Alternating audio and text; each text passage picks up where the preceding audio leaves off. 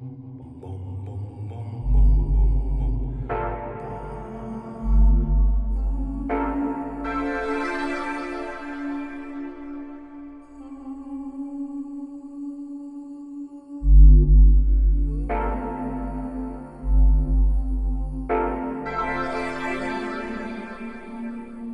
And welcome to the Now It's Dark movie podcast. This is Tim, and we have uh, another episode for you today. We've been a little bit more regular with this recently. If you haven't yet, uh, be sure to check out our two part End of the Movies podcast. We had on special guest John W. Gunnison, a movie industry expert, to talk about where the movies are kind of headed and uh, what has changed since COVID. But uh, I'm actually recording this on December 19th, 2022. Or no, look at the time. It's actually December 20th, 2022. So Christmas is just around the corner. And around this time of year, I like to check out Christmas movies. And a particular subgenre of Christmas movie that I really love is, is what you might call the alt Christmas movie.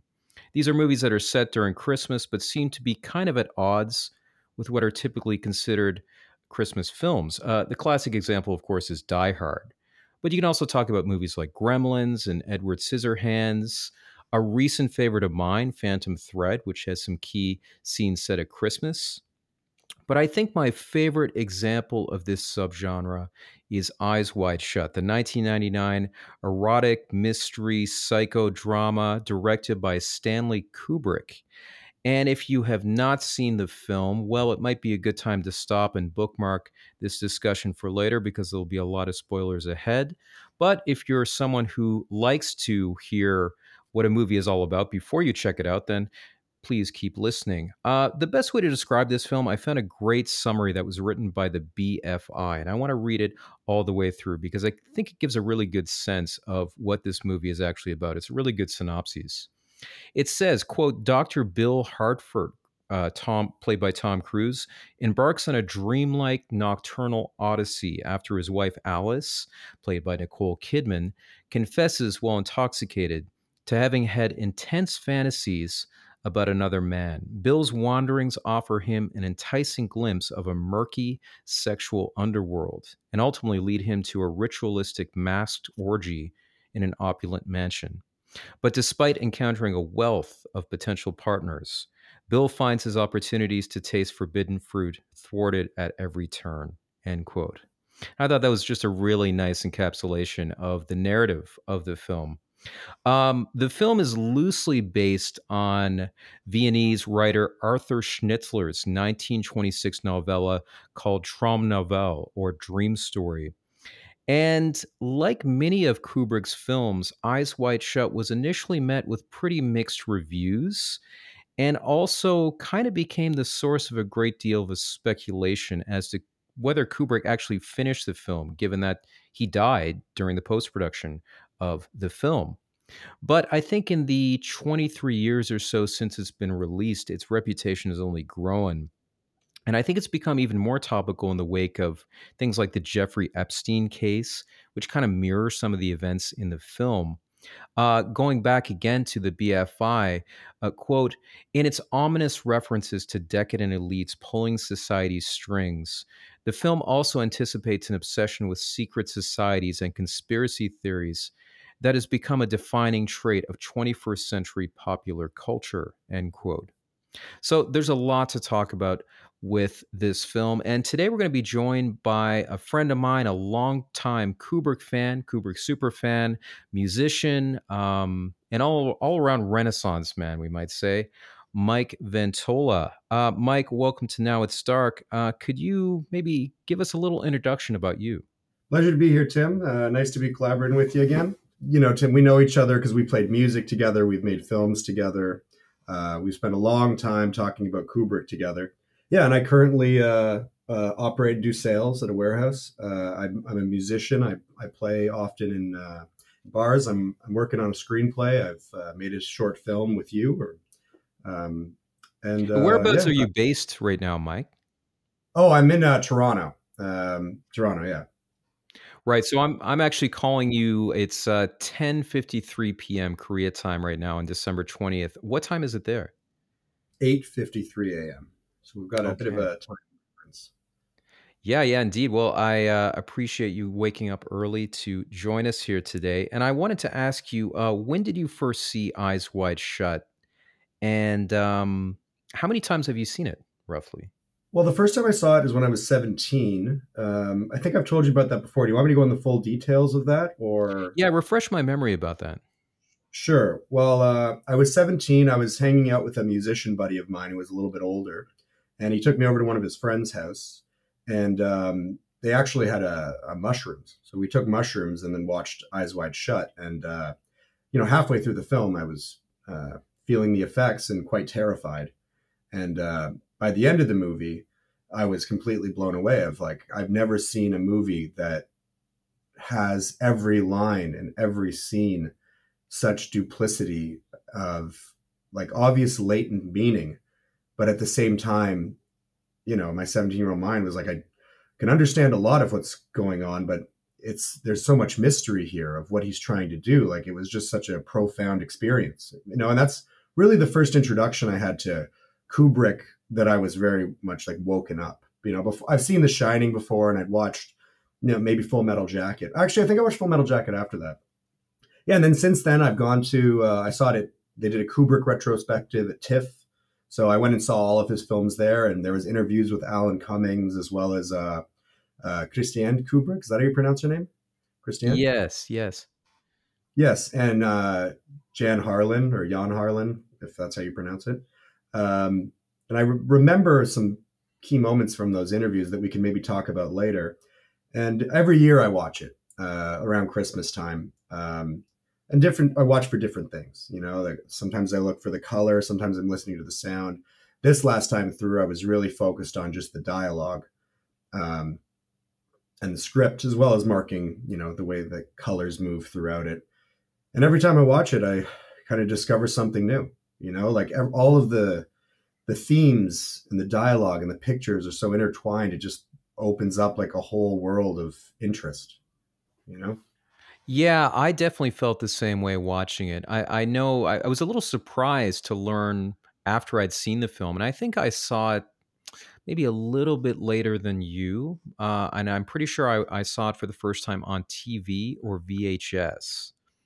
And I remember loving it the first time I saw it. I, I was really compelled by its its mystery. And I was really kind of surprised to find out later that it got kind of a mixed reception that a lot of people didn't like for example its pacing or the the dialogue or the performances or things like that because i was really fascinated by the the whole package um, and i think like you i was really just intrigued by the mystery of it all and you know one thing about kubrick his films really do reward multiple viewings i mean you really can't uh, begin to understand them on the first viewing so I'm really happy you're here to join us today to talk about this film. And it is oddly kind of part of. Uh, you talked about you mentioned it was part of your kind of christmas yearly christmas ritual it has kind of become part of mine too um, and that's also something i hope we can get into is uh, how or, or if this movie is indeed a christmas movie in, in some way for today's conversation we're actually going to start by talking about the background of the film the novel, some interesting facts about the making of the film, and also kind of the enduring mystery over whether the version that's released in theaters, the version we can see today, is actually Kubrick's final cut. Uh, but there'll be a lot of interesting information about the making of the film, too. Then we're going to be analyzing the film and kind of focusing on the question of like I mentioned, if it's a Christmas movie, but also discussing things like uh, Kubrick's treatment of domesticity, um, of class, uh, of dreams themselves. And I think we're going to be offering uh, some pretty fresh interpretations of this film. Uh, I've done my best to kind of take a look at the existing literature on this film, and I think we'll probably bring some new perspectives. Um, just to note that if you do enjoy our discussion today, you may also be interested in checking out more of our episodes, uh, including our 237 minute long podcast on The Shining. It's done in two parts. You can find that wherever podcasts are found. Also, note that for access to our full back catalog, And for full versions of this episode and all other episodes going forward, check out our Patreon at Patreon slash Now It's Dark. Uh, we'll also be offering some extra goodies for uh, people as well. I, I think I'm going to start putting the scripts that I make for these episodes on there as well as a as a bonus feature. So be sure to check that out. Um, but for now, sit back, relax, and enjoy our special Christmas discussion of Eyes Wide Shut. And we're going to be starting off today by talking about the making of the film. Um, based on what I've read, it's kind of unclear when Kubrick first read Dream Story by Arthur Schnitzler. It may have actually been in his father's library. His father was a big reader. It may have also been introduced to him by someone else. We do know that he eventually acquired the rights to it in the early 70s. And he also joked about having bought every existing English translation of the book up until that point, just to prevent other people from adapting it, which is a very Kubrick thing to do. Um, some interesting details about Schnitzler himself. He was kind of a womanizer when he was younger, but eventually separated from his wife Olga after she cheated on him, which kind of mirrors some of the events in the book. Uh, Sigmund Freud actually regarded him as his personal doppelganger, a fact that no doubt interested Kubrick, who was greatly influenced by Freud. Uh, his work was regarded, and I'm talking about Schnitzler's now, his work was regarded as quote, Jewish filth, end quote, by the Nazis, and only escaped destruction when his wife managed to have it taken to Cambridge. Um, Schnitzler was also a fan of early cinema and even wrote a screenplay based on Dream Story that was never filmed. I believe he uh, prepared it for the director Pabst, and uh, it was never actually filmed. And researchers actually discovered recently that uh, Schnitzler originally intended for the hero Fridolin to actually cheat on his wife, Albertine, during the orgy scene, and for her to chase him away after he confesses having done so. So we're even still kind of learning some interesting details about this, the, the novel or the novella, even uh, after it, so much time has passed since it's been written. So I wanted to ask you, Mike. Uh, I've read the novella. It's been quite a while since I have.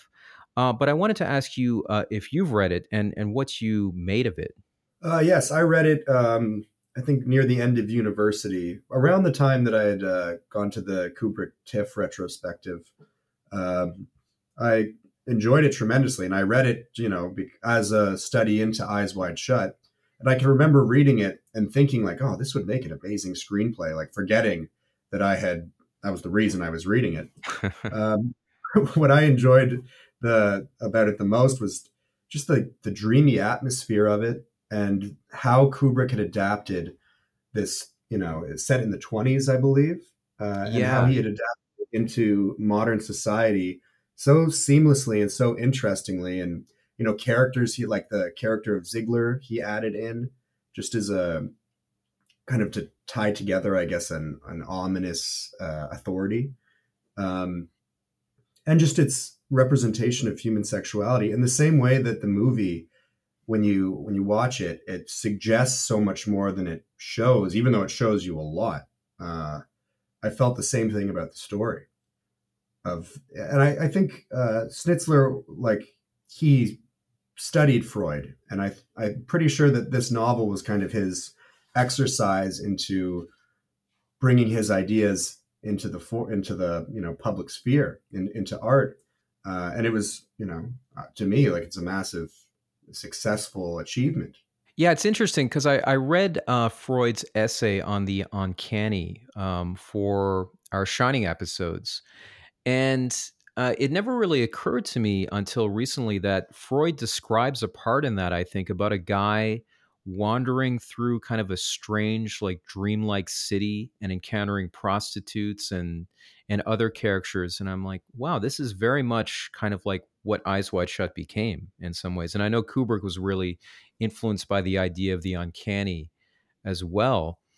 Um, what do you think kubrick saw in the book in the novella that made him want to adapt it well, uh, I, I, in the essay you're referring on the uncanny, uh, it was Freud himself who I'm pretty sure in that essay was walking through the streets of it was either Vienna or Venice. I think it was Vienna because that's where he was living. And yeah, he kept right. returning he saw he found himself in like a red light district, and then would cut down an alleyway to get away from it because he didn't want to be seen there, and he kept returning there no matter what alleyway right. he cut down. Is a key point of the uncanny, uh, the return. Everything that happens in the second half of the movie is Bill returning to the places that he was in the first half of the movie that led him to the house, right? The house being where the orgy takes place. Um, but there's lots of the return in the uncanny is kind of another aspect of the doubling that goes on with doppelgangers and things like that, which also happens in the movie. But there's also in Kubrick's film a return to his previous works that help highlight the themes. Like, for example, in the background when Alice is dancing with Sandor, uh, the lights kind of make little antenna on her head, which call back to Lolita when she was dressed as like the fairy nymph in the play that she was playing, mm-hmm. which kind of gives Alice this subliminally but objectively or ostensibly, that she's a vulnerable child in a lot of ways and I, I we can talk more about that. I don't want to mess the segue of what we're talking about, but yeah, the, the return aspect is what I'd like to focus on for a moment. Yeah, I think that's that's definitely true because I think this was a movie in which Kubrick was kind of also returning and looking back on his life in some ways. Um, you know, his wife Christiane, uh, the, apparently, he had given her the novella to read and she wasn't really a fan of it and she was kind of dismayed by the idea of the project. I think he gave it to her when they were still pretty early on in their relationship and she's like listen i don't want to have to get into the these ideas of infidelity and you know fantasizing about other people and stuff like that. And she really kind of discouraged him from making the film. But another really interesting thing that i found is that um, apparently according to christiane the film reminded him, or the book reminded him, of his second wife, Ruth Sobotka. Uh, so Kubrick was married to uh, this woman named Ruth Sobotka, I think in his early 20s or mid 20s. And um, Kubrick, she claims, um, and this is Christiane uh, talking, uh, quote, saw extraordinary parallels between his relationship with Ruth and Traumnovelle's heroes dealing with women. Um, and end quote. And it may have actually been Sobotka that introduced Kubrick to the book. Um, it's also interesting in that regard. There's a reference to the Nutcracker early on in the movie. Um, their mm-hmm. daughter, uh, Bill and Alice, is in the film. Their daughter wants to stay up late and watch the Nutcracker. And it's interesting because Ruth Sobotka was actually a ballet dancer who performed in the Nutcracker. So there are these kind of interesting parallels with uh, Kubrick's own life. Uh, Tom Cruise has said that uh, this was a you know Kubrick's most personal story, and I think a couple of other people have made similar claims. And it's also interesting too. I mean, Bill and Alice's New York City apartment is apparently a recreation of the apartment that Kubrick and Christiane lived in, right down to the furniture. Uh, it's also worth noting too that, like Bill Harford, uh, Kubrick's father was a doctor. And Kubrick actually told Michael Herr that, quote, he'd like to make a movie about doctors because everybody hates doctors, end quote.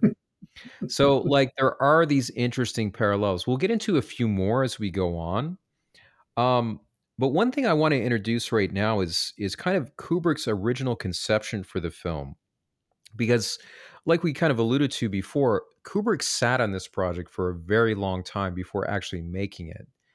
And he actually originally conceived of adapting Dream Story as kind of a sex comedy with a bit of a serious side to it.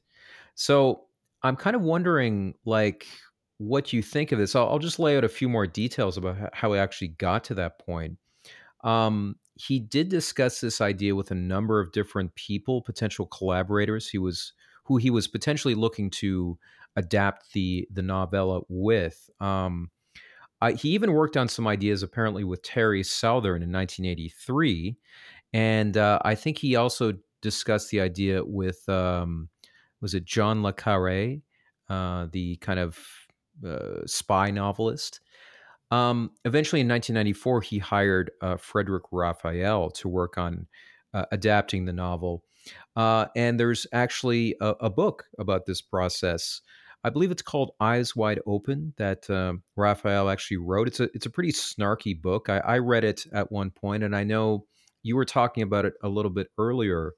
Um, what did you think about that book? I, I, I kind of it, it left kind of a bad taste in my mouth um, when I read it. It, it was a little kind of illuminating because it did offer glimpses of Kubrick that were maybe a little bit less polished than the glimpses that we see in in you know maybe like Michael Herr's work or the documentary Life in Pictures that uh, was approved by the Kubrick family. But it did just kind of feel like it was written with a kind of bad conscience. Like Raphael was very resentful of of Kubrick and was kind of getting back at him. But what did you think of of Raphael's book? Well, I think a lot of the problem that when people complain about working with Stanley um, is that they feel like because he was always kind of one step ahead of everyone and what he was thinking of, that they got led into a situation that they didn't feel was completely open uh, or he was completely transparent about from the beginning. Uh, and it kind of reminds me of that line in the movie when Sandor's talking to Alice and he says, like, you know, when you're married, deception becomes a necessity. And it's almost feels the same sometimes when you're you know trying to get something done like making a movie where you're working with so many people uh, that you just want to get he just wanted to get his movie made so unfortunately sometimes he didn't take people's feelings into consideration because it seemed like his primary concern was making the movie that he felt needed to be made uh, i had i have the book in front of me actually and i was uh, skimming through reading it again last night and a lot of uh, frederic raphael's kind of when he talks about kubrick he paints him kind of sinister or kind of like um, like I said, like one step ahead. For example, when the first phone conversation, Raphael is saying, uh, you know, I right on pretty much signed up to do another project right now, but I'll drop it for you and only you, Stanley. You're the only person I would do this for. But I need a guarantee that if I drop this project, you will I, I, I will be doing this project with you and he didn't even know what the project was going to be. He had heard it was going to be sci-fi. And Stanley mm-hmm. says, "Well, I'm not even sure you want to do the project yet." And Raphael says, "Well, if let's say I do want to do the project, can you guarantee me that I will be able to do it?" And Stanley said, "Sure." You know, and but then that opens up the door for now Stanley can set the conditions for how they're going to move forward working together. Uh, and and a lot of the stuff that he complains about is like, oh, he wanted early manuscripts quickly. I wanted to finish it, and he wanted me to show him the first ten pages. But Stanley was always very encouraging and complimentary towards him. Uh, and then the only part that was kind of embarrassing about Stanley was uh, he invited. He was trying to be a little bit more chummy because it had been business with him. You know, uh, I remember there's a part where Raphael complains like, "Oh, his wife served us these cold chicken sandwiches." Like he's just always whining throughout the whole thing. And it's, you know, you're, you're in Stanley Kubrick's home. Like, you, you know, you should be bowing towards him. uh, but uh, after they had finished the screenplay and they were going to go into production, Kubrick had invited him, Raphael, on set and it said, uh, well, do you want to come during one of the scenes where we're, you know, filming Nicole Kidman naked? And Frederic was like, I felt so offended by this. Like, how could he do this? And I think Kubrick was just joking with him, you know, because the movie is mm. explicitly about sex and there's nudity throughout it. Uh, and then Kubrick recognized, like, uh oh, in trying to be like a little bit chummy and vulnerable with this guy, now I've maybe opened myself up for attack. And sure enough, what does Raphael do? Spin it that, oh, Kubrick was saying this pervy locker room kind of guy thing when ostensibly it was just probably kind of a dark joke that he was saying. You know, I mean, I don't, I don't think Kubrick would invite strangers on the set when Nicole said nothing but great things about how Stanley was so kind and caring and protective towards her, you know, in the whole process. Yeah. But there is a lot to be said for in the making of the way that he treated his staff. I remember uh, when I was listening to the Alan Cummings interview uh, at TIFF, and I, I just remembering it because uh, this part stuck out to me was he was like, you know, I think Kubrick might have done a bad, bad thing when he brought Tom and Nicole onto the project because uh, he brought them on, I think, largely because their real life paralleled a lot of the stuff that goes on in the movie. And I think he did this with a lot of characters. I think he even pulled in Frederic Raphael because it seems to me that Frederic Raphael is an old money, very wealthy, snobby guy. And he's like, well, who better to write the screenplay than someone like that? Um, and then at the yeah, end of it, the kind of represent re- representing like uh, kind of stodgy elite, um, kind of old European almost uh, characters. Exactly. If you ever watch him in interviews, he's just very pompous, and you know he's always dismissing Kubrick, which is such a like rude thing to do. You know, like Stanley's yeah. a shy artist who doesn't it doesn't never goes on record defending himself or his movies or anything, and then you kick dirt at him while he's deceased after having worked with him and, and one of the defining moments of your career. Like, and he's always just talking about his other films. His other films, sure, he's won awards for them, but they're not on the radar like Eyes Wide Shut are, in term, at least in my perspective. Um, yeah, and the the points that you're mentioning about you know Tom Cruise, Nicole Kidman, and, and Alan Cumming, we'll get to that in just a moment. I, I wanted to address a couple of things that you mentioned there. Uh, first of all, in terms of Kubrick's sort of dark sense of humor, I mean, I can remember reading this anecdote. I forget who it was, but they mentioned to Kubrick, "Listen, I'm on my way to meet Orson Welles," and Kubrick said, "Just a minute," and he ran upstairs to his apartment and I guess he had like a copy of a really bad review that Citizen Kane had gotten. And he's like, give this to him, show this to him, you know. Um, the joke being, of course, like we all know this is a masterpiece, but look how look how stupid these reviewers were, you know. But it's also yeah. like it is dark humor. Um, I also wanted to mention too, uh, um, John le Carre the spy writer that he collaborated with. There's this great little anecdote where they were talking about you know the film and and kind of how to visualize it and stuff like this. And uh, le Carre is like, listen, I, I, explained, you know, I had this grand master plan for how to uh, where to set the film and and how to visualize it. I believe he mentioned something like there should be high walls around the town that they're in, kind of representing the the hidden sides of people and their psychology and stuff like that. And he kept adding more and more details, and Kubrick would just remain silent, which would drive Le Carre to say even more, uh, because you know it's so awkward when the other person isn't responding. And he felt very satisfied. that Le Carre did after he told him all this. He said they went for a walk, and then Kubrick was like, "I think we're going to set it in New York." And it was kind of just like yeah, he kind of had his mind made up about that. So there was an aspect of Kubrick that's like, uh, you know, he was very collaborative on a lot of things, but there were definite things that he was set on, and you kind of had to work around that. Like he had his idea for the film, and then he would do a number of takes in order to like when actors were exhausted, they'd kind of just be reaching at anything, and then that's where experimentation happens. Like that's the in the moment making the scene where something magical can happen. You know, like like Scatman Crothers yeah. was like, "What do you want from me, Stanley? I'll do whatever you want. Just tell me." And he's like, "I want magic." Scatman, you know, like yeah. And he told Tom the same, Tom Cruise the same thing. Um, it will actually be getting to that in just a moment. I, I, I wanted to mention before we move on the dark comedy before you go off. Um, one thing with Stanley's films, and I think it was in his, we know he had a dark sense of humor from all reports, but I find in his movies, there's lots of scenes that are really funny, and they're funny in a kind of a subtly shocking or, or outright shocking way. But then whenever you laugh in his movies, it disarms you, and then you pay for it later. Where, like in Full Metal Jacket, you're laughing at, uh, you know, Sergeant Gunnery uh, Hartman being so cruel, and then the way that that pays out, you, I, you, I feel a tremendous sense of guilt whenever I watch that because I'm like, oh, I was laughing at how cruel this guy is, and look at how it turned out. You know, I, I think he uses comedy so effectively in that satirical sense. But sorry, Tim, to interrupt. Please, please return to your. No, no, it's it's quite all right. I, I just wanted to talk a little bit more about the kind of the early developments of the project when Kubrick actually decided he was going to make this film. Um, you know, in the book Eyes Wide Open, Raphael kind of details the adaptation process. And I just wanted to mention a few things from that. Mm-hmm. Um, mm-hmm. Apparently, Raphael made quite a big deal about him wanting to retain the Jewishness of the characters because, you know, Arthur Schnitzler was Jewish. Uh, Kubrick was Jewish. Raphael was Jewish.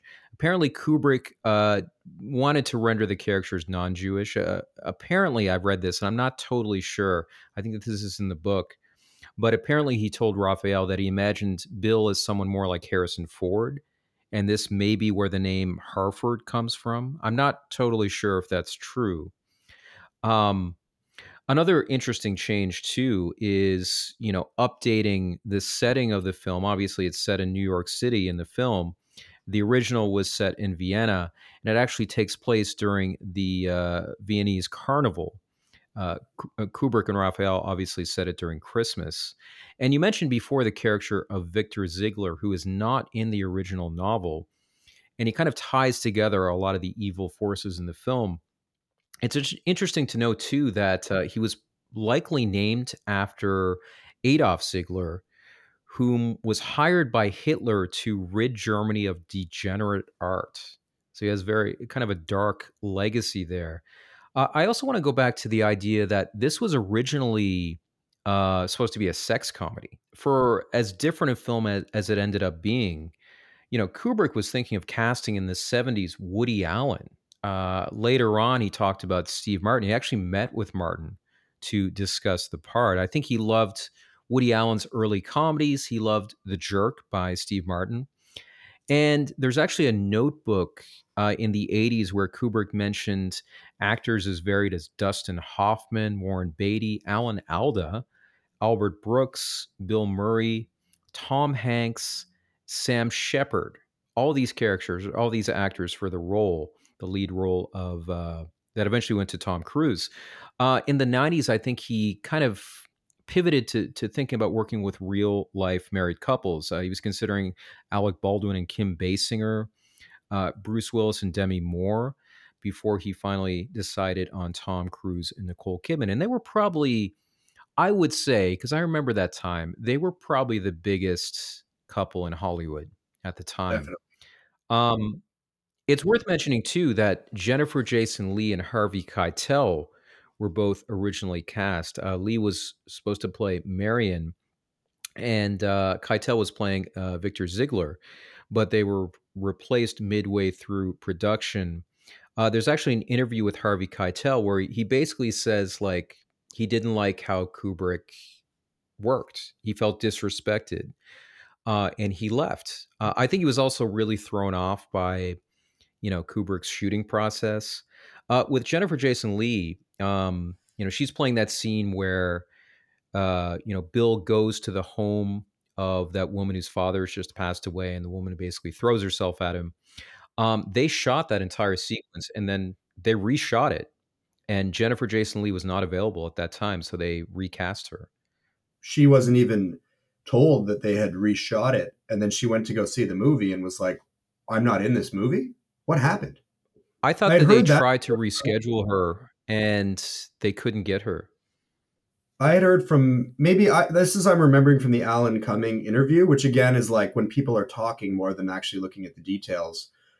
It, details get changed, and I, and um, that's a lot of what's happened with this movie. Is that a lot of what we talk about is people write it down, but it's kind of gossip around the movie, you know, which I don't want to distract from your point right now. Um, but there's all these kind of legends and tall tales that go around the making of it, um, which adds to the whole idea of the conspiracy that goes on with the movie, which I think is why the movie is such a focal point of fascination, at least for me, is that you know the making of it is almost as fascinating as the movie itself because you know with Kubrick, he puts so much in the world of his movies that it it does feel like it's part of the real world, if if not even influencing the real world. Um, but I wanted to mention uh, Harford, you said was Harrison Ford. That's also the name of where he lived in England. So it was another point of which connected to Kubrick personally to the film. And it was interesting that you mentioned the Adolf Ziegler, where he was ridding Germany of degenerate art, because when you see Ziegler at the beginning, you know, he's welcoming all of them in. Hey, have a drink, come on in, uh, make yourself at home or whatever. And then the next time you see him is with the the prostitute, uh, Mandy, um, yeah. And there's this very striking image when uh, there's a, I think it's one of Christiane's pictures in the back of like what looks like a pregnant woman in a tub or on a bed. and uh, Ziegler's mouth is right where her vagina is, and he's speaking through it. And it always is like a very striking image of. It seems very grotesque and suggestive, but I could never really put my finger on what it exactly meant, other than like, okay, well, this old evil authority is speaking through like the life force or the life portal that is a vagina or or whatever, what have you. But it might actually be talking about the that he was getting rid of the world of degenerate art, of like censoring what otherwise is a life affirming practice of creating art. Uh, but we yeah. can return to. I thought that was an interesting point. Um, but uh, we, yeah, let's let's talk a little bit more about the sex comedy aspect of it. Yeah, well, I mean, what you just mentioned, I, w- I was just about to say. I mean, it it could also be played kind of as a dark joke because I think you know part of what fascinated Kubrick about this is the idea of doing a, you know a sex comedy of making this comedic, maybe in a similar way to what he'd done with Doctor Strangelove. I know Terry Southern, who collaborated with Kubrick on Doctor Strangelove, he talked about wanting to do it again and wanting to do it again with this novel or novella. And I think maybe, you know, when you mention things uh, like Ziegler and, and, the incident you just uh, referenced, this could be kind of the remnant of some of this original conception of of doing a sex comedy. Um, and I think the movie is still kind of comedic on some level. I mean, there are, there are obvious scenes that are supposed to be funny. I mean, the whole sequence at uh, Rainbow Fashions mm-hmm. is funny. Um, but there are just kind of a, a lot of situations and characters that are almost absurd. You know, it, it does have a very somber streak throughout it, but I think it's it's curious that he ultimately kind of decided on Tom Cruise in the the lead role because Cruise is not really known, and especially at that time, for being like a comedic actor. And I, I was always kind of fascinated, like, okay, so you want to make a sex comedy. You're thinking about Steve Martin, Woody Allen. You have all these names of people who, you know, looking back kind of on the list of people he considered in the role, like I would hazard to guess most of them would be more adept at doing comedy than Tom Cruise and yet he ultimately decided on Tom Cruise. I know like Warner Brothers was kind of pushing him to to cast another star. I, I, think they made reference to like, listen, you you know, you worked with Jack Nicholson before. How about another star for this movie? But I just mm-hmm. kind of wanted to ask you about the the sex comedy aspect of the film and and why you think he ultimately decided on Tom Cruise and Nicole Kidman um, in the lead roles. So with Tom and Nicole, I thought it was interesting because he kind of embarrasses Tom a lot in the movie, you know, like because he's a handsome star doctor, but like you said, everyone hates doctors. Uh, now, Tom Cruise's personal life, returning to what I had said about how Alan Cummings is like Kubrick might have did a bad, bad thing.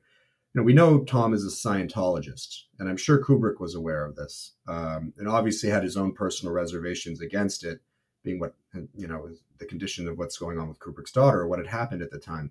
But to focus on Tom and Nicole, he knew that they were a power couple, and he had advertised the movie as like, "Look, we're going to watch the it couple having sex," and utilize that. So when people come to the movie and actually see how this is not at all a titillating movie, this is movie is very dark. You walk out of there the opposite of aroused.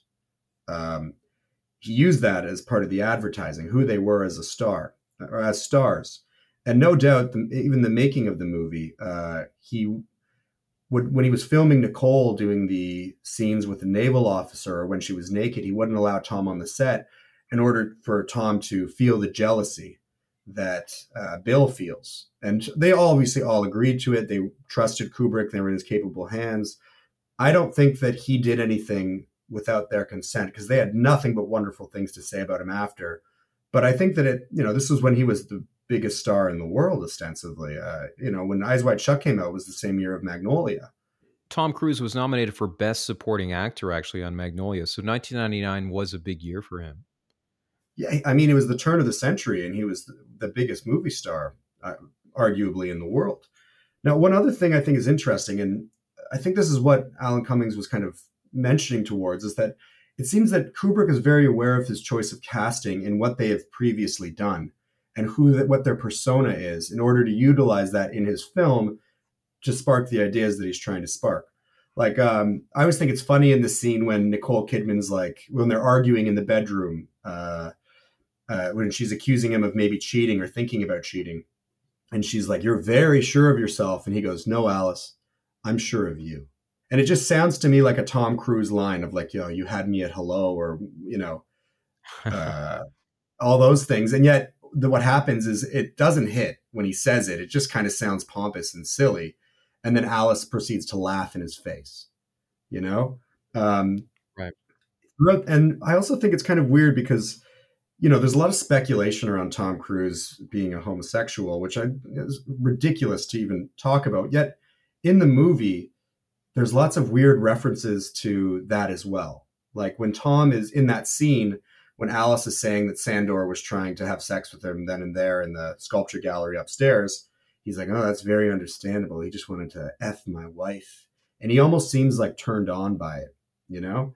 And then later, mm. when he's talking with Nick, he's so chummy with Nick. He's got his arm around him. He's laughing, and in the scene when they're in the Sonata Cafe, it's almost like they're flirting, like they're trying to seduce each other. Like Tom's obviously trying to get an entrance to this party.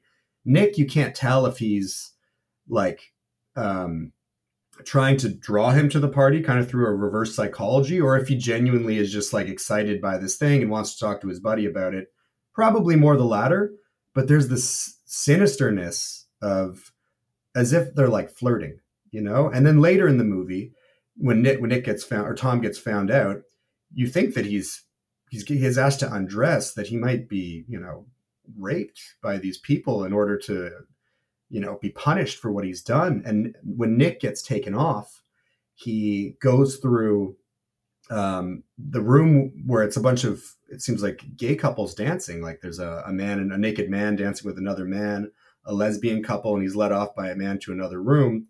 And then when he goes to try to find Nick, Alan Cummings is there, who is clearly playing a, it seems to me, a flamboyant homosexual man who also seems to be flirting with Cruise. Like he's kind of looking him up and down, but also Definitely. seems nervous about what's happened. And it's also interesting because of just their names alone. Like I had mentioned how Alice is kind of related to Lolita in that scene when you see the antenna, and there's a few other references of that. It's Tom Cruise, right? Cruise in the name itself is like if you're out cruising, usually you're going to find men to sleep with. And I think that you know, even Alan Cummings' name. I mean, come on, you know, like he and uh, picking Ziegler, right? He's the guy that directed uh, Three Days in Condor, which is all about like duplicitous language and mixed messages, which is a huge theme in Kubrick's movie. So he's choosing people from outside of the movie that all help highlight some of the themes of the movie the more you look at it even if it's not a direct relation you can make some sort of subjective connection to it. Um, and yeah. I think that's he was once he got Tom and Nicole on, all systems were go to make the movie. Yeah, um, it's interesting you mention uh, Sydney Pollack because apparently, um, you know, Tom Cruise was in the firm, which was made released in 1993. Uh, apparently, uh, Kubrick was talking to him all the way back then about you know potentially working with Cruise. I think uh, Pollack actually recommended Cruise uh, after his experience on that film. Uh, and you bring up a lot of interesting information about you know Cruise and, and Kidman. I definitely don't buy into any of the rumors about Cruise. I I think you know if you look at the the tabloid speculation around Eyes Wide Shut, it's kind of a good indication of of the quality, I guess, of this sorts of conversation. I mean, you know, uh, during the production of the film, there were rumors that it was pornographic. It was about necrophilia. Um, uh, supposedly, Cruise and Kidman played married psychiatrists that had affairs with their patients. Apparently, they fraternized with heroin addicts. They needed sex therapists to show them how to shoot realistic love scenes. I mean, there, there were just a ton of rumors that proved to be totally false. Um, it certainly wasn't helped by the fact that Kubrick is ultra secretive about you know his shooting process, but it kind of I, I put all the kind of speculation uh, uh, over Cruise's sexuality kind of in that box. I I will say though, I think you know when you mention what Kubrick did uh, in the the making of this film, I mean, not only I think were were uh, Cruise and Kidman kind of worn down and exhausted by uh, Kubrick's shooting process. It it is the longest continuous shoot in movie history. You know, Mm, uh, and we'll get back to the making of the film uh, in a little bit, but obviously, like even the the most professional actor would be worn down by that. And you mentioned how he he barred Cruise from being on set when Kidman was doing her scene with the naval officer. Um, apparently, they they shot a lot of different scenes. I think he asked her to pose and or asked them to pose. Kubrick did in in fifty different positions. Um, uh, Kidman said there's there's stuff that they shot that was a lot more extreme uh, than the stuff that ended up in the movie. Uh, but the other thing Kubrick refused to let them do is is actually share notes and talk about what happened. And there's a Vanity Fair article kind of detailing this. So that definitely would have kind of heightened the sense of distrust between them. Um, another thing that Kubrick actually encouraged them to do, and uh, you know, this may have also been a bit of method acting on Cruise and Kidman's parts, but they actually um, apparently slept in the bedroom of Bill and Alice occasionally and left some of their personal belongings there too. And I know if you watch interviews with Nicole Kidman uh, uh, in particular, she kind of mentions how the the line between reality and fiction was was a bit blurred making this film. Um, you know, a, a couple other things to mention too. I think um, it definitely was done with you know the full consent and approval of Kidman. You know, all of the the, sex scenes that they did. I I do recall though an anecdote. There there was a book on the making of Eyes Wide Shut, and they're going through the notes, the editing notes, and I believe that there, there was a scene um, during the making of the the sex scene with the the naval officer, where you can clearly see her mouth to the camera. Are you ever going to cut? and it, I I found that really interesting. Um, apparently, though, you know that was just kind of a, a moment of frustration. It's also worth mentioning too.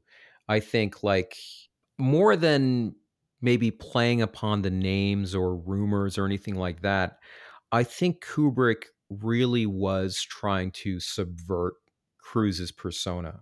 And, mm, you know, Cruise himself said that he did not like playing the character of Bill Harford. And, you know, the character really is fairly uncharismatic and unheroic. Um, you know, the authors of the book that I just mentioned, Robert Kolker and Nathan Abrams, uh, have this great quote. And they argue that Kubrick was aware of Cruise's acting, quote, limits and had his actor play against them by having him underplay his part, express his discomfort, and confronting him throughout with challenges to his machismo.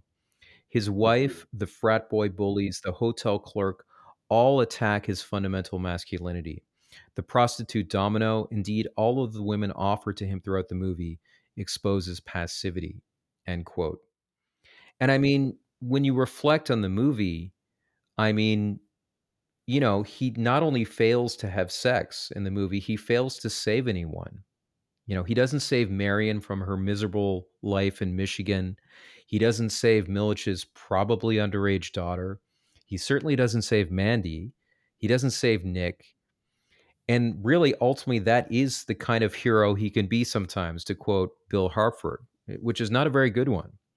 Kubrick also like he uh, apparently he engaged uh, Kidman and, and Cruise in these super intense private conversations. He got them to really dig deep about their their own fears about their marriage, and I'm sure he probably employed some of that information, you know, at least in directing them. As you mentioned before, both Kidman and Cruise spoke really well of the, of Kubrick in the process. Um, they were reportedly very friendly and charming on set. They never really complained.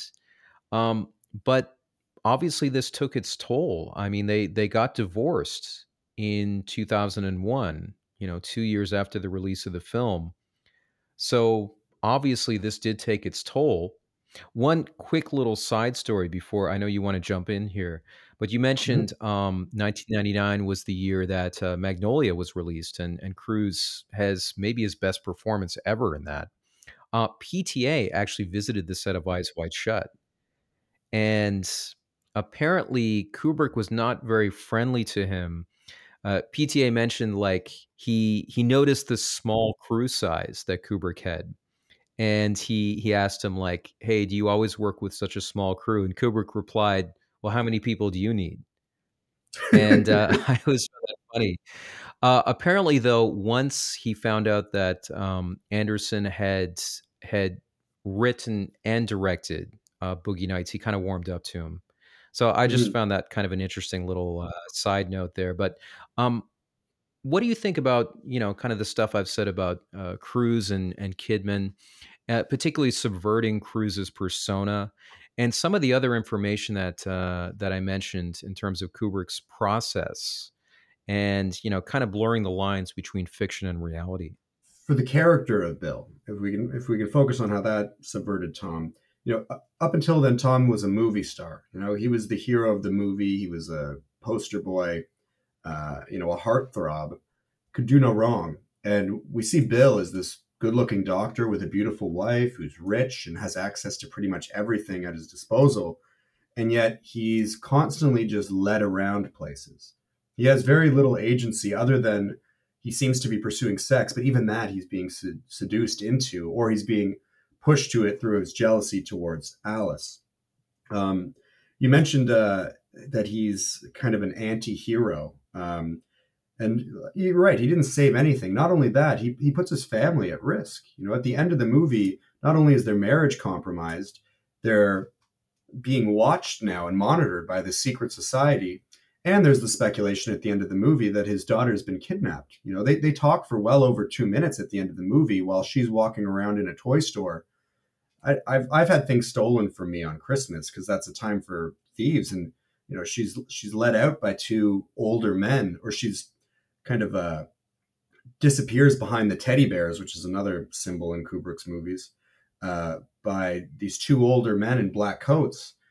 Um, it really is, you know, the family is very much threatened, and and that's it's been the, the progression of the movie builds up to that of the themes with kind of children, like you mentioned with Milich's daughter, even Nicole Kidman, right? Her name is even Kidman. Um, but with, with subverting Tom in that scene that you mentioned, where he says, uh, "Well, that's the kind of hero I can be sometime," he had uh, given a handkerchief to one of the models who was he was flirting with, who was trying to seduce him, uh, to clean out her eye. And she was surprised how clean it was. And when you really look at the kind of hero Tom Cruise is, it's to Ziegler. He stops Ziegler from being found out saving this ODing prostitute and cleans up his mess. You know, um, Mm. the same way he cleaned out uh, the woman's eye. And then later, when Nick is uh, writing down Fidelio, he puts his hand on the napkin, you know, which is kind of a material connection to the handkerchief. And it's written, you know, faithfulness. And one thing about doctors is that there's the, you know, doctor patient confidentiality agreement. So even though when Ziegler's like, oh, I know I don't have to tell you, but you can't tell anyone, completely mirrors what is happening at the house where he's now forced into promising to never speak about it. And the house is kind of forcing this loyalty to them that he really should have towards his wife, you know, and, and that theme of fidelity, I'm sure we'll get into it a little bit later. Um, but it's interesting how in his marriage with Nicole, he is not transparent with her, both because of his profession and because of his persona. You know, he's a little secretive. You never really tell what Tom wants, if he wants anything, other than maybe uh, some sort of uh, gratification or, or, reassurance that he's, uh, you know, a, a, cool, important guy throughout the movie, or that he's wanted, um, and just ends up getting used the entire movie because of that. Um, Hmm. You know, and really, I think that the hero of the movie is Alice, because every time she calls him, he saves him, stops him from having sex with Domino because she calls him. He would have contracted HIV. uh, try, calls him a couple times to come home, and he ends up going to the uh, you know the orgy, and that's where all of his the family is now at risk. He's now at risk. Their lives are all at risk. And then at the end of the movie, she's, you know, he's like, "What are we going to do?" You know, he's caused this huge problem, and it's an amazing thing because earlier in the movie, you almost don't like Alice. She seems like she's uh, purposely trying to get him jealous, and that she's being unreal. But really, she's either putting on a great performance of this is how she's feeling, or expressing herself through an performance of like I've had thoughts about other men, or she's being honest. She's saying, "Look, we're we're together. We need to like actually talk about what's going on." Instead of just this illusion of a, a beautiful life we have together. And at the end of the movie, she is the one that resolves she forgives him and says like you know i think we should just be grateful that we've survived our adventures and and that we're awake now you know like she really i think that alice's performance is like creating an or nicole kidman's performance is like creating an archetype of a new sort of female hero and kubrick's often criticized for his approach towards uh, you know feminism or or women is is a representation of women in his movies but it's the same with shelley duvall in the shining you know, like she knocks out her husband. She uh, imprisons him in the uh, food storage locker. She saves her son's life. And yet we're like, oh, well, yeah. she's just running around wailing, screaming. But it's like, if you actually look at the actions of what these women do, it's remarkably brave and remarkably heroic and like takes a very strong character to do this, even though they're put in side submissive roles. She, uh, same with uh, Shelley's like does all the work at the hotel when Jack's supposed to be writing.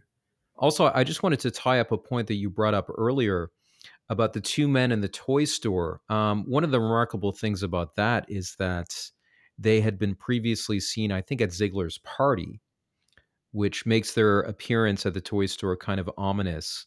Though, uh, if you look at Kubrick's production process, he reused a lot of extras. He had, you know, crew members uh, act in multiple parts.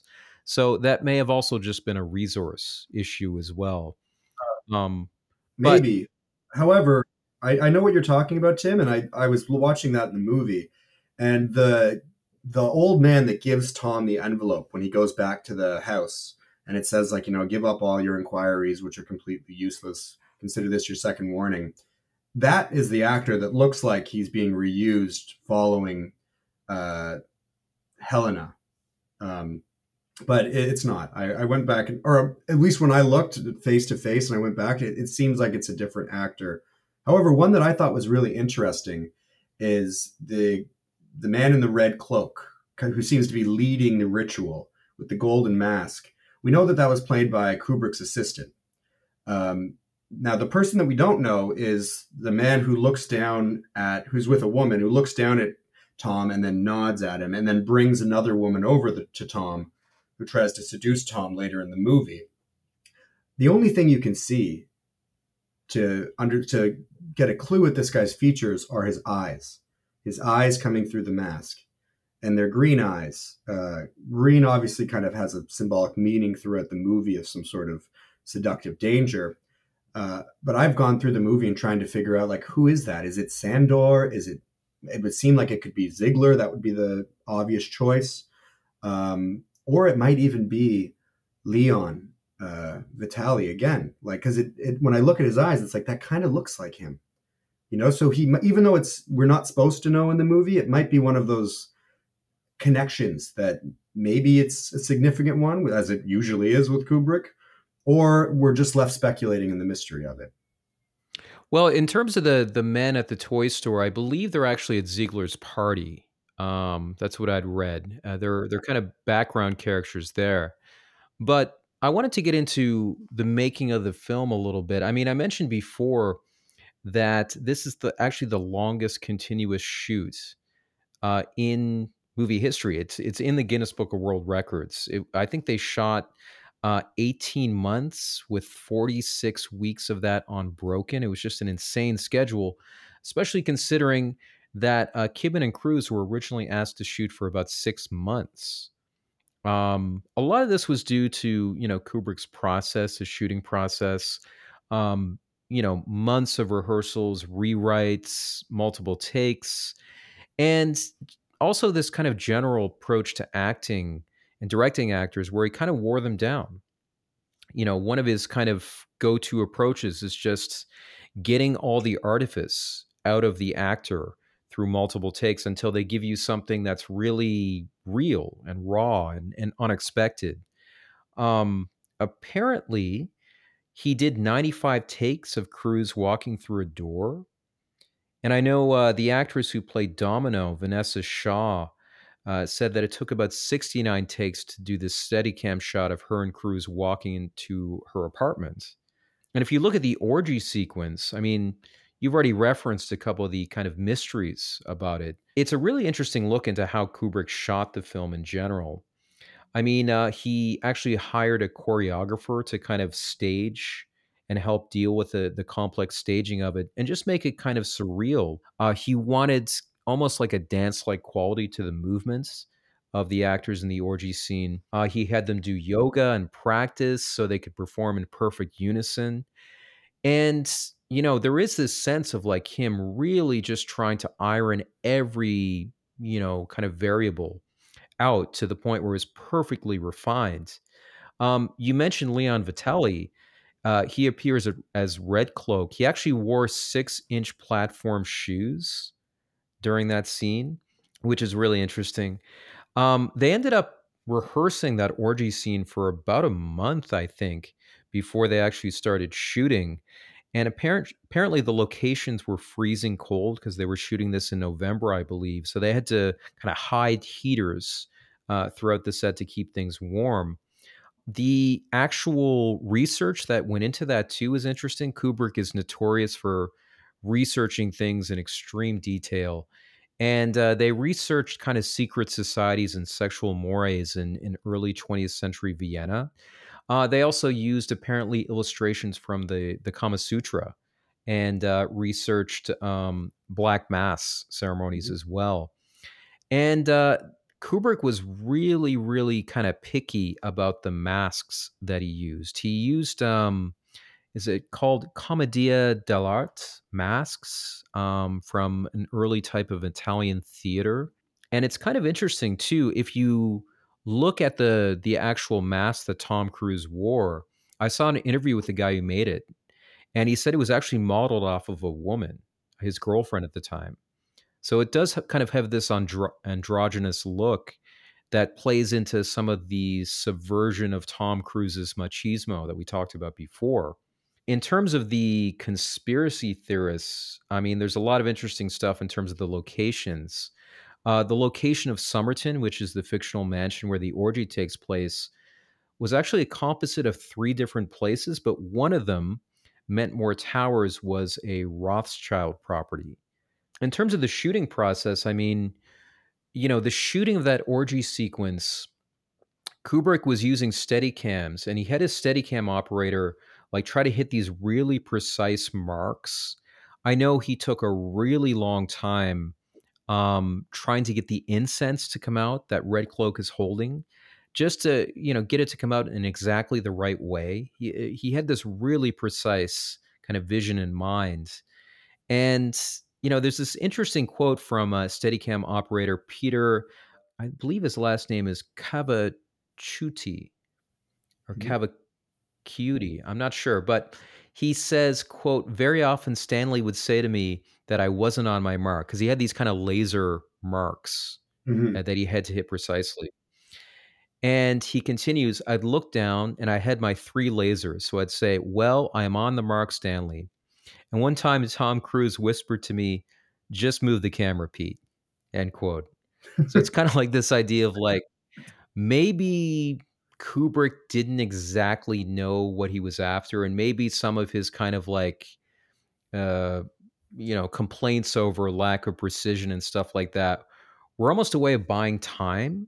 Mm-hmm. Uh, I know uh, Garrett Brown, the Steadicam operator on The Shining, kind of said a similar thing of like, you know, during the interview scene with Stuart Ullman, um, apparently he wanted the crosshairs on the camera you know these little things to kind of help you you know figure out where you are to be exactly on Nicholson's nostrils.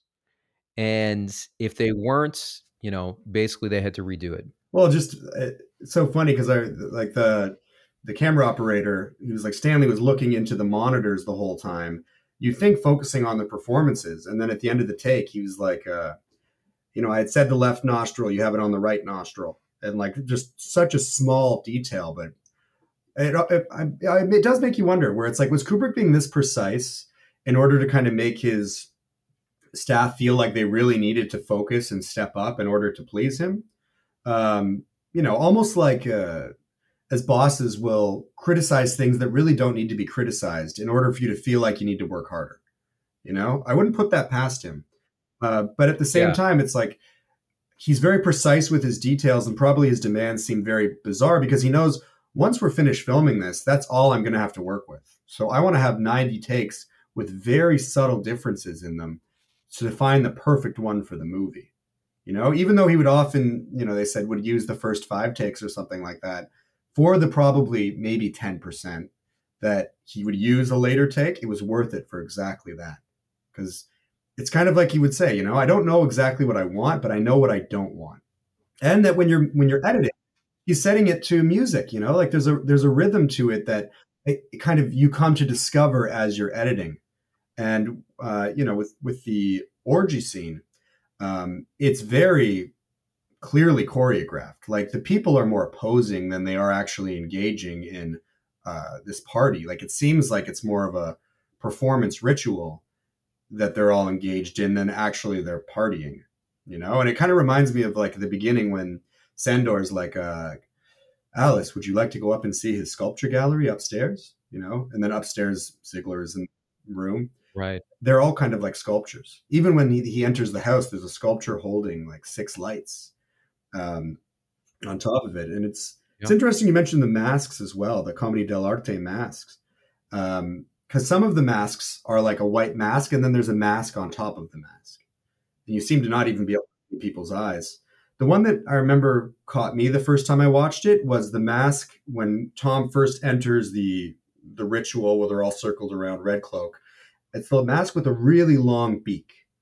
And it just looks so like sickle like and scary and death like. Yep. And I was like, oh, I better watch out for that one.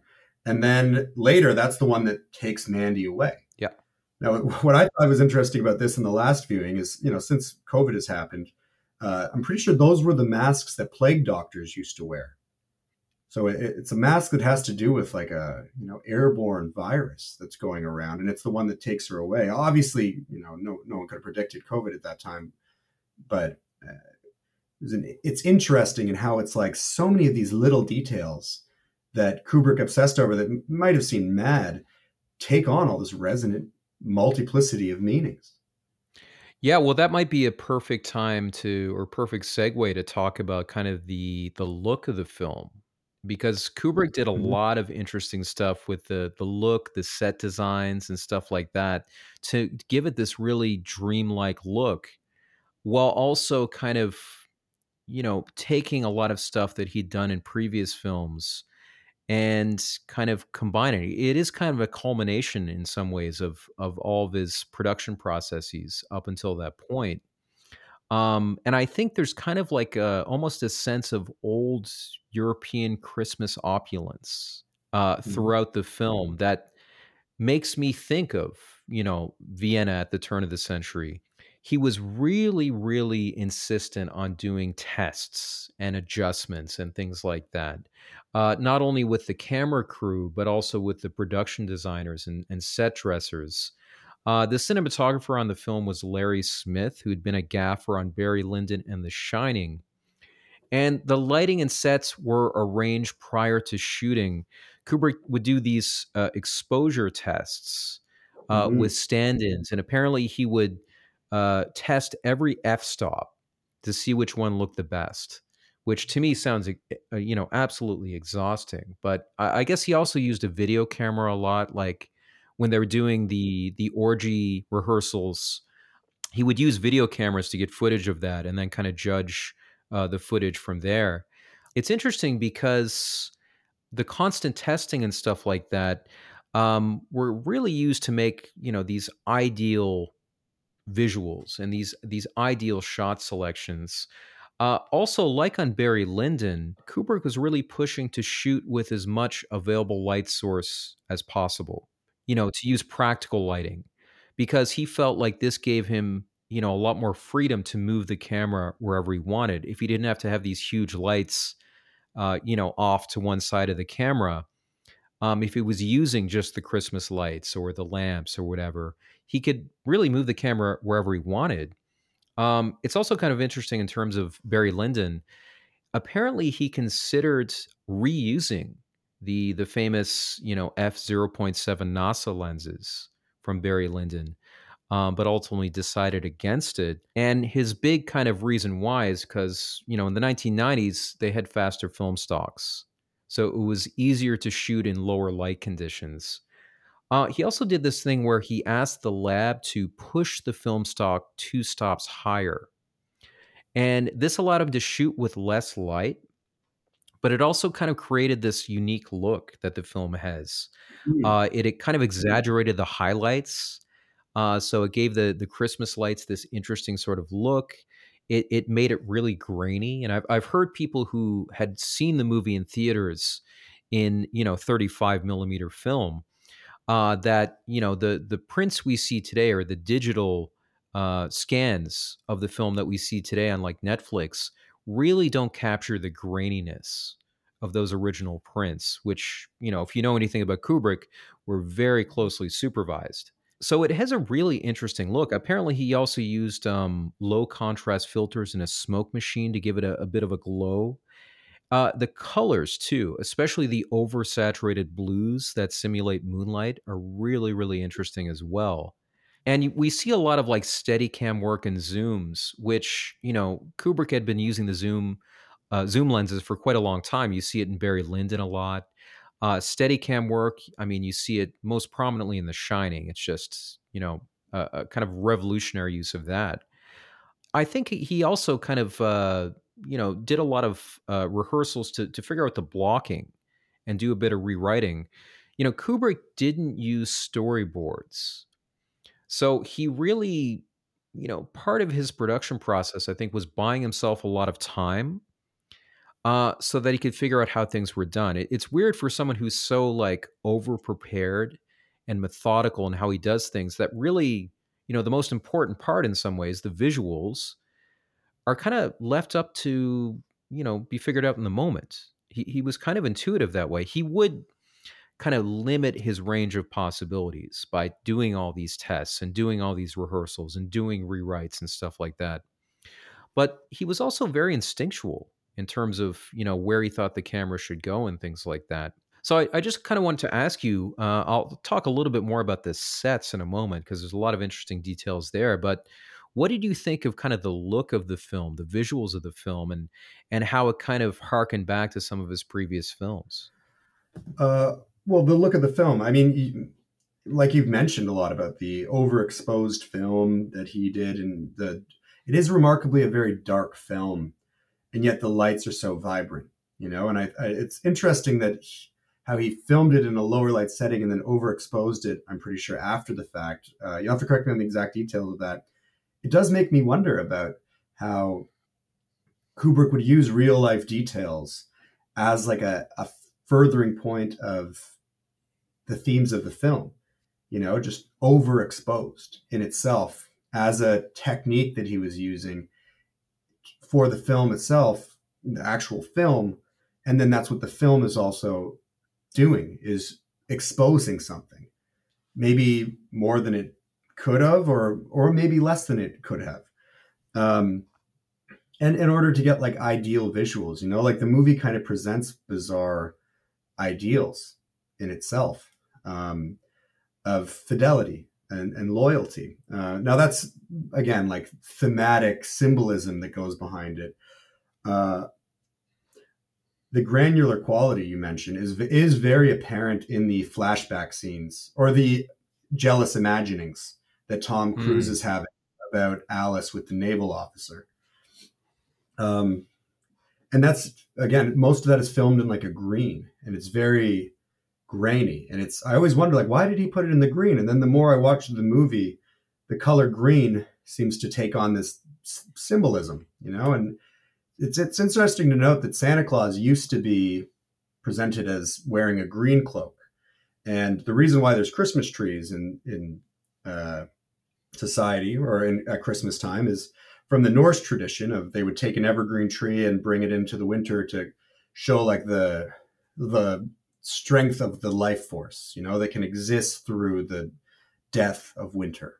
Um, and that in medieval times, the devil was often presented as green. Green was seen as like a color for evil, you know, and now we have a red Santa, we have a red devil. Green and red are the Christmas colors. Green has still been retained, obviously, with the evergreen. But, you know, green for us kind of seems to symbolize like a jealousy. That's, I think, why, you know, green with envy, why those scenes are also in green.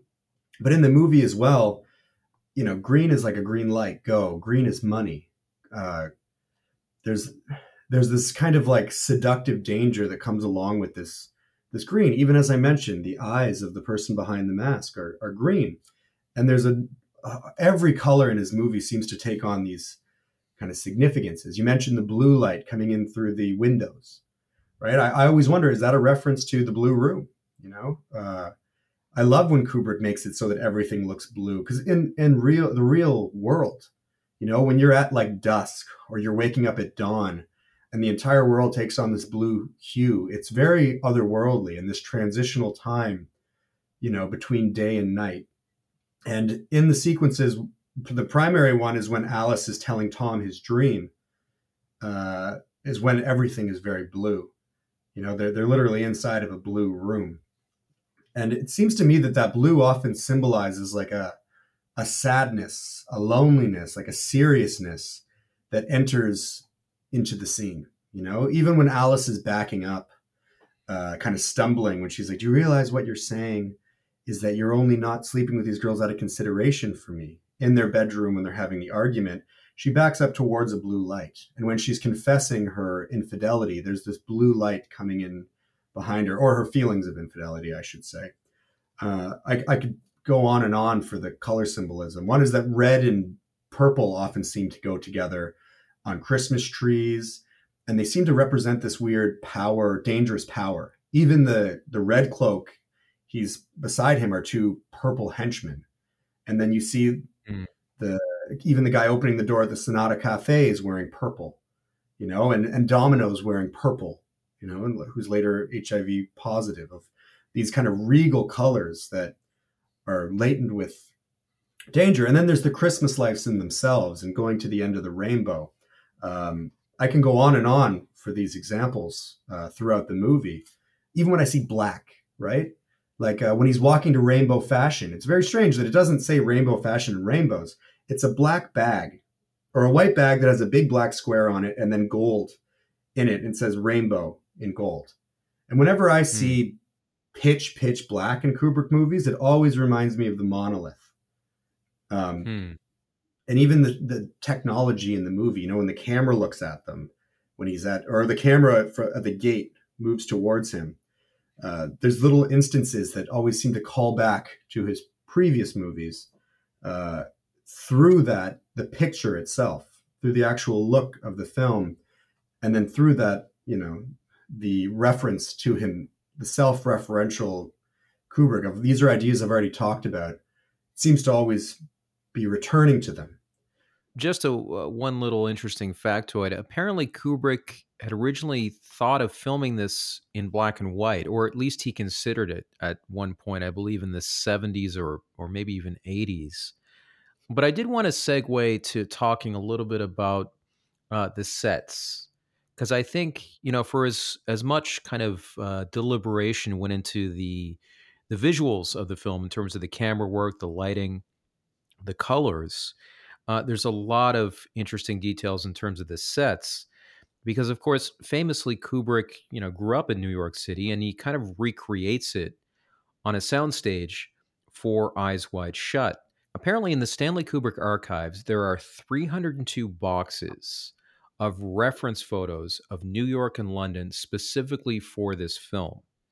Mm-hmm. Now, Kubrick, who refused to fly, actually had a friend of his daughter's conduct uh, research. I think her name is Lisa Leone, uh, down to the width of the streets and even the exact distance between newspaper vending machines in New York City in the 90s.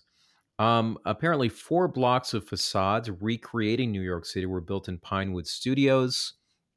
And they even, you know, shipped in props from the city itself. Apparently, even Domino's apartment was a recreation of an actual New York City apartment.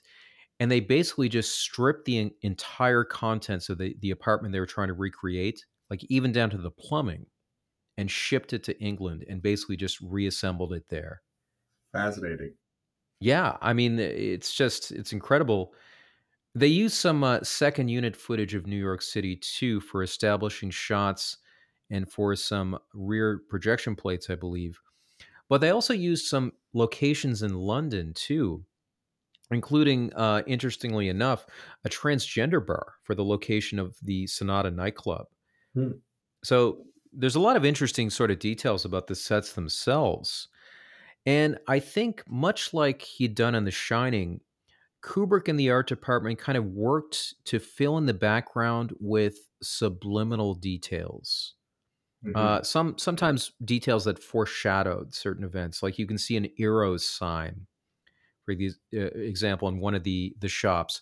There's also some callbacks to his other films. You can see the street number two three seven, for example, which is an obvious reference to The Shining. And I think you know it's really in his sets, probably more than any other particular aspect of his filmmaking that Kubrick is able to really kind of conjure up this sense of uncanniness. You know, if you look at the newspaper props that they use Mhm. when when Tom Cruise is being kind of followed, they use a, a mix of real and fake news articles that are all kind of related to murder and death and acts of violence. But if you look really closely, and some people have done this, there are actually like intentional mistakes in the articles Mhm. which are eh, yeah, it kind of adds to the dreamlike quality of the film. Apparently, and I, I may be basing this solely on a episode of Batman the Animated Series, but apparently, if you uh, if you read a book in a dream, or at least for some people, it kind of comes out all you know funny and and you know weird. It it Hmm. doesn't really read in a linear fashion, and that may be an allusion to that. You might be onto something there. It's the same with like if you play an instrument in a dream. Like sometimes I'm playing guitar in a dream and I'm playing chords and it sounds great, but I'm like, these chords don't make any sense. Like they're not fitting Yeah. together in the way I recognize it. And it's very, uh, you know, uh, what's the word I'm looking for? Uh, discombobulating or whatever. Same with if you're in a dream and you flip on a light switch on or off. Uh, that's one way of telling you're in a dream. If you put the light switch off and the lights stay on, it kind of clues you in that you're in a dream. That's one of the ways they signal to people signal to themselves to lucid dream. Uh, but sorry, go on. I just I just thought that was really interesting. Well, no, th- those are. I I mean, I think people feel intuitively when they're watching the film things that they've felt when they were in a dreamlike state or, or when they were actually dreaming. You know, there's just a sense that things, their normal sense of reality isn't quite there. Apparently, the the sets of New York City are actually like kind of spatially impossible um, if you actually map it all out. But I think um, you know one thing that they realized is they didn't the sets they made actually weren't big enough, so they had to constantly like reconstruct them, which may explain why they don't really add up if you really map it map it out. Mm. Kind of like uh, in The Shining, where if I Yeah, yeah, that's a continuity error, and then Kubrick found a way to make it have sense. And it, you know, just to return to your point of like the details that Kubrick would go into were seemingly im- impossibly complex. Uh, I think was just his way of being of covering all of his bases, so that when it came to the actual day of filming, he had a plethora of decisions to fall back on. Because as you know, as a filmmaker, Tim, there's a lot of just unexpected problems that come up on the day of filming and you only have so much time and you have to make it work and i think part of his intuitiveness as a filmmaker is that he was just a masterful problem solver so even when he was editing and had a problem he would he would find solutions of how to make it work we assume that and this is kind of the two the paradox of kubrick i would say is the great master intended every detail that's in his film that's why the details are so rich. That's why we return to it and can find constant reference points and interconnectivity in the films. And yet, it's, you know, as a filmmaker, sometimes things happen unexpectedly.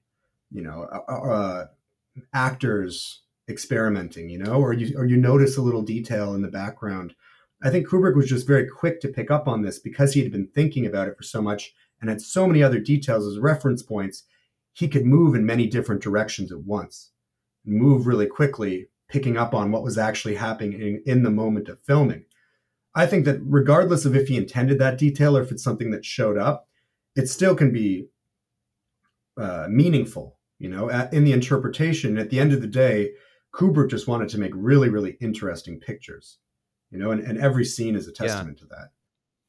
Yeah, well, and, and also I think the two actresses who played Mandy, you know, because they're uh, the original actress who, who was in the bathroom scene who had overdosed is not the same actress you see in the orgy scene, and uh, and you actually in the orgy scene see both of them in different shots, and, and part of that too just comes right down to his editing process and and realizing what he can get away with and and maybe intentionally choosing some of these kind of continuity errors or quote unquote mistakes. Maybe. You know, and, and the editing process itself is pretty interesting too to get into because you know, I think like all of Kubrick's films, he was extremely intense uh, when he was editing it. Uh, apparently, like, you know, the first editor he hired was working like 12 hour days. He's like, listen, I need an assistant.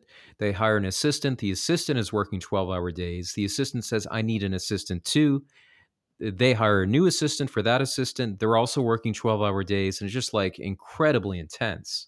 But, you know, they they finished the film. Uh, Kubrick had, I think, a deadline of March 1999. So he mm-hmm. screened it for them, supposedly his final cut for Warner Brother executives and Tom Cruise and Nicole Kidman. They had it shipped to New York, I believe, so they could watch it. They were thrilled with it. And Kubrick was extremely happy. He supposedly told uh, Jan Harlan that he considered it his best work, and then he died. And um, you know, this has led to a lot of speculation. I mean, there's already enough speculation in Kubrick's films over what was intentional, what's not intentional. I mean, the famous helicopter shadow at the beginning of The Shining is a, is a great example.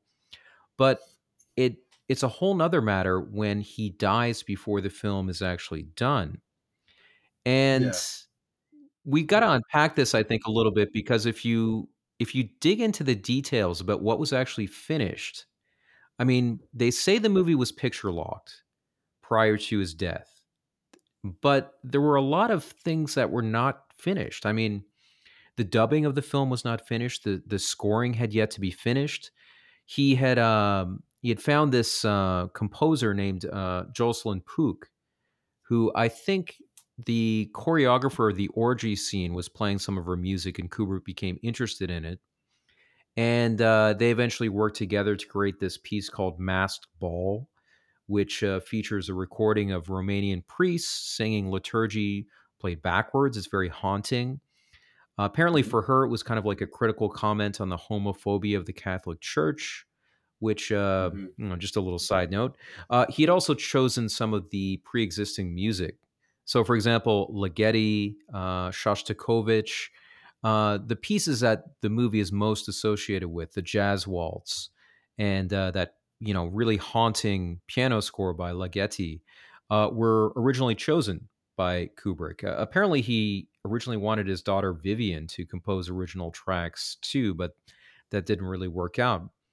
In any case, he had a lot of the music chosen, but the scoring was not totally complete. And that may mean, you know, they hadn't figured out exactly where the music goes. They hadn't exactly nailed down what music they were going to use.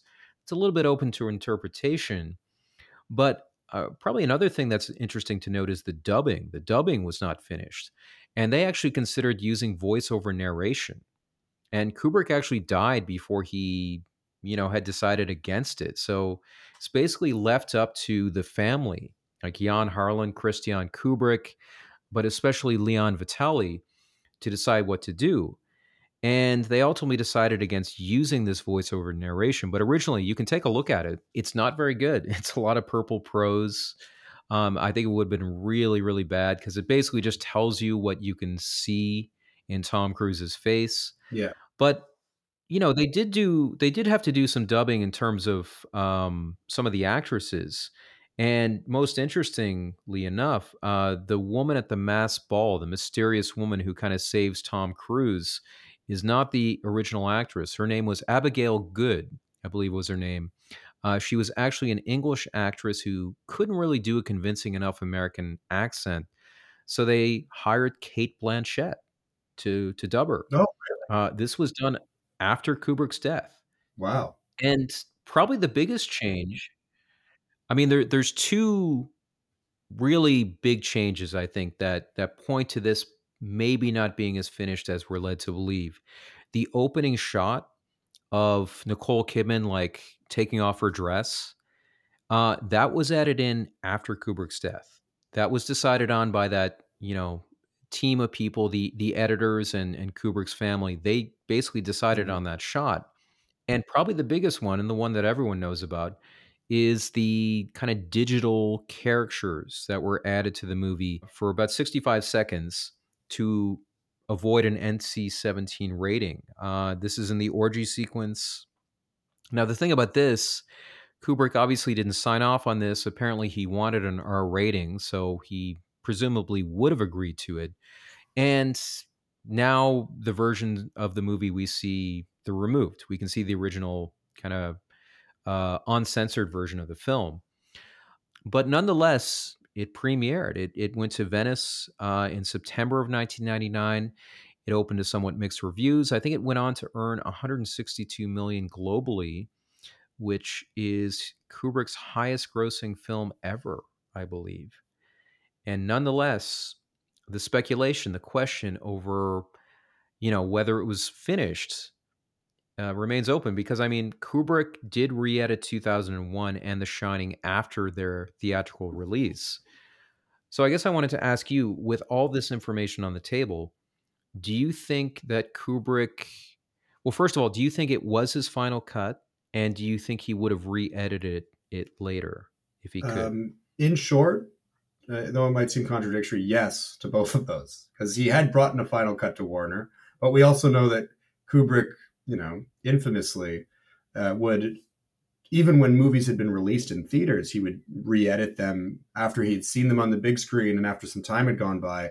Like with The Shining, he he cut out some sequences to make it a little bit more claustrophobic. Um, so I think he definitely would have continued recutting. And as you said, he hadn't finished the dubbing, you know, or the soundtrack. And that I didn't know Nicole Kidman's uh, or the the first thing of Nicole Kidman taking off her dress was added. But to me, that seemed like a very good detail because it, Yeah. it mimics what happens in the orgy scene when they all drop their dress. Now, I don't think it's unusual as well that if Stanley passed, his family and the production company took over making some decisions with it because a lot of it is just problem solving, what Stanley would have done anyway. What he would have done differently after. I remember Christopher Nolan had an interview where he said, I think Stanley, I would have liked to see the ending that Stanley would have wanted. You know, and that always struck me as like, well, that end movie is like Yeah. one of the the most beautiful parts in any movie. You know, It- it's a a real gem, and it's like for Christopher Nolan to say like, "Oh, I wonder what he would have done differently," especially because the last sequence in the movie is in a toy store, and how Kubrick had changed Clockwork Orange is that it cut out the the American ending of A Clockwork Orange, which is you know Alex DeLarge walking through a toy store and thinking about family and realizing I got to put my toys away and become a proper adult. Kubrick removed that, or he didn't know about it because he had the British version. You know, it's up to speculation. But then at the end of Eyes Wide Shut, that it's in the toy store, it kind of reclaims that ending that had been taken out or lost from A Clockwork Orange, that reconciling ending. You know, and uh, even the reconciliation of it at the end does leave you questioning: Is this actually a proper resolution? But whether I, I don't think no, it would have been different if Stanley had stayed alive. There's no question that we would have had a different film. However, you know, Virgil's Aeneid apparently he hadn't finished it entirely, and he ordered it to be burned before he died. And luckily, his his friends didn't listen to him and gave it to Augustus Caesar. You know, and it's an unfinished an unfinished masterpiece that is still a masterpiece, standing high above everyone else. So yeah, I, yeah, probably would have changed it. Does it change my opinion of the film? Speculatively, it, uh, hypothetically, it does. I still all of the details that are in there that they were working with, Stanley had filmed, you know, and I'm sure all the decisions they were making were meticulously going through Stanley's notes. I just feel for them because, in the same way you see when Tom and Nicole are interviewed after the movie about working with Stanley, they take it really seriously and it, they're still grieving. So I can only imagine how difficult it was for his family to put together this movie that Stanley had poured the ending of his life into while they're still grieving for him, you know, and perhaps yeah. that did influence way the movie's made of the focus on death more so than sex. Yeah, well, I think it's a good point to jump into analyzing the film. I mean, we started off this conversation by talking about how difficult this film was to interpret, how complex and mysterious it seemed on first viewing. And we've kind of dangled a bunch of threads about, you know, what this movie is actually about and, and just the many kind of mysterious details, possible meanings, uh, and symbols and things like that. And that is it for the free episode, ladies and gentlemen. You can head on over to patreon.com slash now it's dark to hear the full episode, another hour and a half plus of analysis. Mike and I get into the history of Christmas and how it relates to the film.